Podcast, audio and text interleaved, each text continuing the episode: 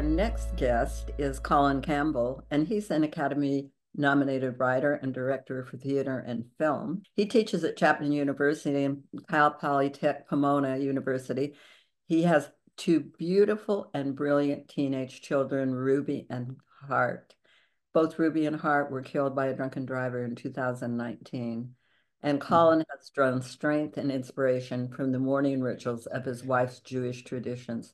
His book, Finding the Words Working Through Profound Loss with Hope and Purpose, was published in 2022. I'm excited to talk today about that very fact, the, the idea of uh, how do we how do we bridge that chasm between us and people who haven't lost a loved one and and I think that a lot of us struggle I certainly struggle with feelings of isolation and, and abandonment so after Ruby and Hart were killed um, I I was suddenly thrown into this terrible reality that I was grieving um, and I didn't know how to grieve and I didn't even know uh, how I was going to manage to move forward.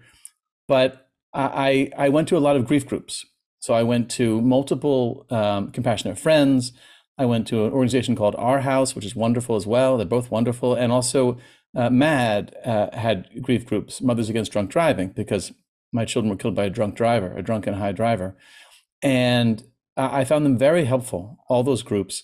But I noticed an interesting pattern, which was uh, this: the groups would begin with everybody sharing their losses uh, and their their their anguish and their despair and their aching, their terrible aching for the loved one that was gone. But very quickly, the conversation would shift to how they all felt, or many felt, abandoned uh, by the people they love, abandoned and betrayed by their community, who were not there for them in their time of need. And I read books that said that too. A lot of grief grief books said you'll find out who your true friends are now because most of your friends will will leave you. And I was struck by this. I thought, oh my God, my friends love me. they love Ruby and Hart. Surely I'm not going to be betrayed and abandoned. That's not going to happen. But yet I saw how it could happen because it was it was starting already. And it was like, to my mind, it was like this vicious cycle because people didn't know how to talk to me because our culture doesn't tell people how to talk to the grieving, right? And I was, a, I think, a scary figure for many of my friends. Uh, they didn't know what to say without offending me or or making me feel more pain. They didn't want me to hurt anymore, so they backed away a little bit. And then I also felt myself backing away because in early acute grief, you know, a lot of times we want a cocoon. We we we can't deal with uh, interacting with other people, right? We don't feel very social in early grief, but I could feel already that chasm opening up. And I could see myself getting angry with people because why weren't they calling? Why weren't they coming around? Why weren't they talking to me? Uh, and yet, at the same time, if they did come by, oftentimes I would say, "No, I, I can't. I, I'm not available. I, I, am not up for talking with you tomorrow." You know, they they call up and say, hey, do you want to go for a walk tomorrow? And I'd say, tomorrow? I, I have no idea what I'm doing the next half hour. I, I can't commit to something tomorrow, so no. And then I thought, oh no, I need my community. I learned through a lot of the Jewish traditions of grieving, which involve community very centrally. I learned how important that was to me. So, for example, Shiva, people come to your house every night for the first week after the funeral and, and sit with you and I found it so helpful in my early grief to be able to talk to my friends and family about Ruby and Hart and about my grief. I found it was almost necessary for me in order to process what was happening to me. So when Shiva ended and people stopped coming around, that's when I started to panic. And I started to get, I started to feel myself get angry and frustrated. And so I was determined that I that wasn't going to happen to me. I was going to keep my friends and family. I was going to figure out how to do that. how to bridge that chasm. And I came up with a few a few tools that I think were certainly helpful to me. So I, I'm sharing with them. I'm sharing them with you now, in the hopes that they might help someone out there as well who's also feeling abandoned and isolated in their grief. And one of the first tools I discovered was uh, was what I call my grief spiel. So people would come to my house and and they would open the door and, and, then they would look at me with just like panic and they wouldn't even say hello because they were so scared they might offend me, right? They wouldn't mention Ruby and Hart's name either because they thought that I might hurt my feelings, right? Oh no, my children, you reminded me my children are dead, as if I had forgotten, right? And so part of my grief spiel was I would pull people aside and say, look, here's the deal. I need to talk about Ruby and Hart.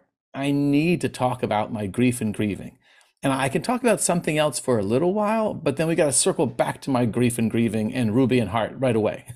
And I need you to talk about Ruby and Hart. I need you to say their names and tell me stories about them. And it, it, it came out of this real necessity, this real desperation that I felt, that I was felt like I was plunging into uh, an abyss and, I, and I, I couldn't get through it alone. And what I found was that I got great feedback from my my grief spiel. Uh, people would tell me, "Oh my gosh, thank you for telling me what you need. I, I had no idea." And they felt relieved, and they started talking about Ruby and Hart, and we had conversations about my grief, what was happening to me in that moment. And so it was a lot of like positive reinforcement, you know. Uh, and so I kept up with my grief spiel. My wife and I both did that. We kept talking to people about what we needed and our needs changed.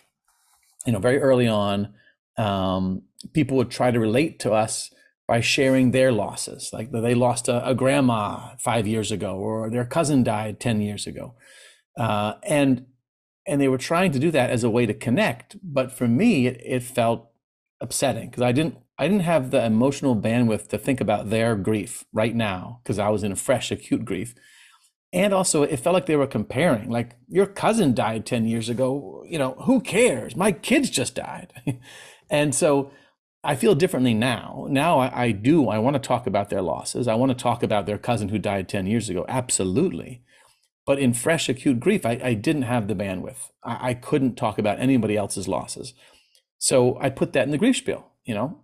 Um, and it helped because people stopped doing that and so, anytime in my early grief process where I, I, found new problems, I discovered that sharing my needs with my friends was incredibly helpful. And I've had people ask, like, was anyone ever like irritated or offended by your grief spiel? You know, because it's kind of awkward, right? Telling your friends, like, this is how you need to talk to me right now. Um, but that's how early acute grief is, right? It, it's it's selfish. It has to be because it's such a catastrophic event, you know? And so the answer is no. None of my friends ever were offended or upset. They all were appreciative, and uh, and they all took took the note, as it were. In other words, they they heard my grief spiel and they changed their behaviors so we could have a real conversation about grief uh, and deepen our friendship as a result. Um, at one point, I found that people were very reluctant to cry around me. So they would talk to me. They'd be like fre- fresh and bubbly, and then they'd go off in the corner in the bathroom, hide and cry, and then come back. And I was like, "Why are you going away from me, crying? Like, I, I cry all the time. It feels really strange. Um, please know that it's okay to cry, and I might cry as well, but that's okay." And that was very helpful too, you know, very reassuring to people because they were scared that if they quote unquote made me cry, they were hurting me you know, but actually I, I cried every day. Uh, I felt the need to cry about Ruby and Hart. And, uh, and I really, it helped me to see other people cry. It helped me to feel less lonely, you know, less abandoned because it wasn't just me that was grieving. My whole community was grieving, which of course is true, right? Uh, you know, when somebody dies, the whole community grieves them, but oftentimes the the central people, the the the primary mourners, the immediate family, they're like left out of it. Out of out of deference you know as an out of the idea to, to, not hurt them but what it makes them feel is isolated like nobody else is crying just me. Um, so it was it was i used to say i love seeing kids cry. I love seeing ruby and Hart's friends cry uh, which sounds sadistic but uh, but it helped me. It helped me to feel not so alone. Um, and then another tool that i want to share is that uh, Gail and I both used emails because the grief spiel in person is wonderful, but sometimes it's hard to like find your words, right? Uh, especially in grief, you want to say the right thing, and so sometimes we would craft emails, and I share these emails in the book uh, because I, I, I loved the idea of being very practical and just showing exactly what we did. but um, I, I wrote these emails, and Gail wrote these emails to people that we would carefully craft, full of love, right? If we're giving somebody a note, we want to say, We love you. Thank you for helping us. Thank you for supporting us. But there's this one thing that's difficult for us to hear. And uh, and so that was sort of our, our main mode was like send an email, pack it full of love, and then tell the person the note to please change this behavior because it's hurting us. Um, and, and, and one time we had a friend, a very close friend, dear friend, um, who who was very supportive, uh, but just had a strange habit of of narrating our grief. So she would, as a way to connect with us, I think in a way to show how deeply she felt our loss, um, because she also loved Ruby and Hart and loved us. She would sort of tell us how we were feeling, and to our ears in that early grief, it, it hurt. It hurt us to hear her very vivid, beautiful, poetic words describing how she thought we felt. Uh, and so we wrote her an email and said, This thing's happening, and, and please don't narrate our grief. And we want to talk to you. Let's take a walk and talk about it. And we were nervous to send that email because that was a very sort of, that was almost more direct than the other emails because it was specifically pointing out a behavior that, that was hard for us to hear and it's hard to do with a friend. But she wrote back right away this amazing email where she said, um, you know, thank you for sending this email out. And um, I've never had to accompany somebody who's lost both their children before. And I'm certain to fall on my feet because I don't know what I'm doing. And it's so helpful to hear some guidance. And I'm paraphrasing. Um, but, uh, and then we went on the walk together and she said something else to me on the walk, which I also thought was so beautiful. She said, I am I can imagine how hard it would be to send an email like that. And it means so much to me that you value our friendship so much that you're willing to send such a personal email to me. Um, and she was absolutely right about that. Uh, it took a lot of effort and thought and care and you know chutzpah to send an email to a dear friend like that um, and part of us wanted to say, you know, oh, forget it. Let's just never talk to her again. uh, no, no, let's actually trust in our friendship and send her an email. Um, and and we, have remained very close friends ever since. Um, and uh, and I'm I'm so grateful that we were able to overcome that obstacle. You know, um, and uh, another tool in which Gail and I have found that helps us keep our community close is uh, is in rituals. So very early on uh, in the Jewish tradition, you're supposed to mark the end of, of Shloshim, which is the first 30 days after the funeral. You're supposed to mark it with some kind of a ceremony. And they don't tell you what the ceremony is. You're supposed to make up your own ceremony. And at first that was daunting, like make it up ourselves. What are we supposed to do? And then we thought about it and we thought, well, what would be meaningful to Gail and I? What would be meaningful to Ruby and Hart and their memories? And we came up with a gathering uh, at a park. It's called the Los Angeles Arboretum. It's a beautiful park uh, in Arcadia, about an hour or 45 minutes east of Los Angeles. And we went there a lot as a family, the four of us. We loved it. Their whole lives, we've gone to this park, many, many memories. And so we held it there. We found two trees, uh, these Engelmann oaks. Their, their branches are interlocking, almost as if they're hugging each other. It's so beautiful. Uh, we got a dedicated name plaques put on the on the trees, dedicated to Ruby and one to Hart. And we gathered a group of friends together and we sang a song, we held hands, we shared stories about Ruby and Hart, and we had this very meaningful, we laughed and we cried, uh, a very meaningful gathering. And in a way, it taught me ah, you know, here's an opportunity. Anytime I'm having a tough holiday coming up, I could hold a ritual gathering.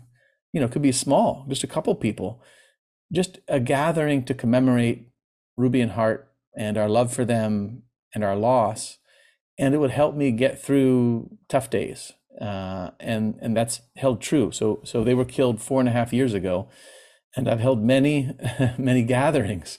Um, and it's funny, you know. I think some people think, oh, you know, you're holding another ritual gathering. You're you're you're holding another memorial. Why aren't why aren't you over it? You know, are are you too obsessed with death? Right? You're you're you're too locked in grief. But actually, it's the opposite. You know, holding these gatherings, commemorating Ruby and Hart's lives, it's a way for me to move through grief and not be stuck, actually.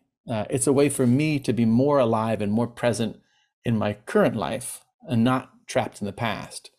So I, think there's a misconception out there um, that that you know having a shrine in your home um, uh, is somehow keeping you trapped. But actually, I think it's the opposite. My experience is it's the opposite. Um, you know, having these rituals where we commemorate the dead allow us to live more fully in the present. Um, so that's been a wonderful tool as well. And, and, and one more tool I want to I want to mention is uh, is I had a policy early on of saying yes to everything. So the instinct was say no to everything, right? Somebody says, "Oh, do you want to go walk on Saturday?" I'd say no. And I found myself saying no to everything. And I thought, "Oh, wait, wait. What if I say yes to everything? Like literally everything, even though I don't want to or I won't I don't know if I'll be able to." In a way, it's it's putting me back into life and, and that was a very useful tool early on to keep my friendships um, because we were having a shared activity and we were going on a walk together. And it was so empowering to be able to talk about my grief with a friend on a walk rather than being alone uh, at home and just sort of sinking in the in the shapeless morass of grief. So even though I, I didn't want to say yes to anything, I just sort of instinctually knew that would be pulling away from life. And so I said, say yes to everything. um, and it, it helped me. It helped me. I did a lot of strange things. Overall, it was a great experience to do that. I've learned that it helped me to help others, to know I'm not the only one, put one foot in front of the other, find a life. Adding hope to the darkness, you start on the trip to recovery. Reach deep down inside and say, I am going to live on. We laugh, we cry, and remember. Hope without action doesn't work. Hope with action can change the world. We always say if you've lost hope, please lean on ours.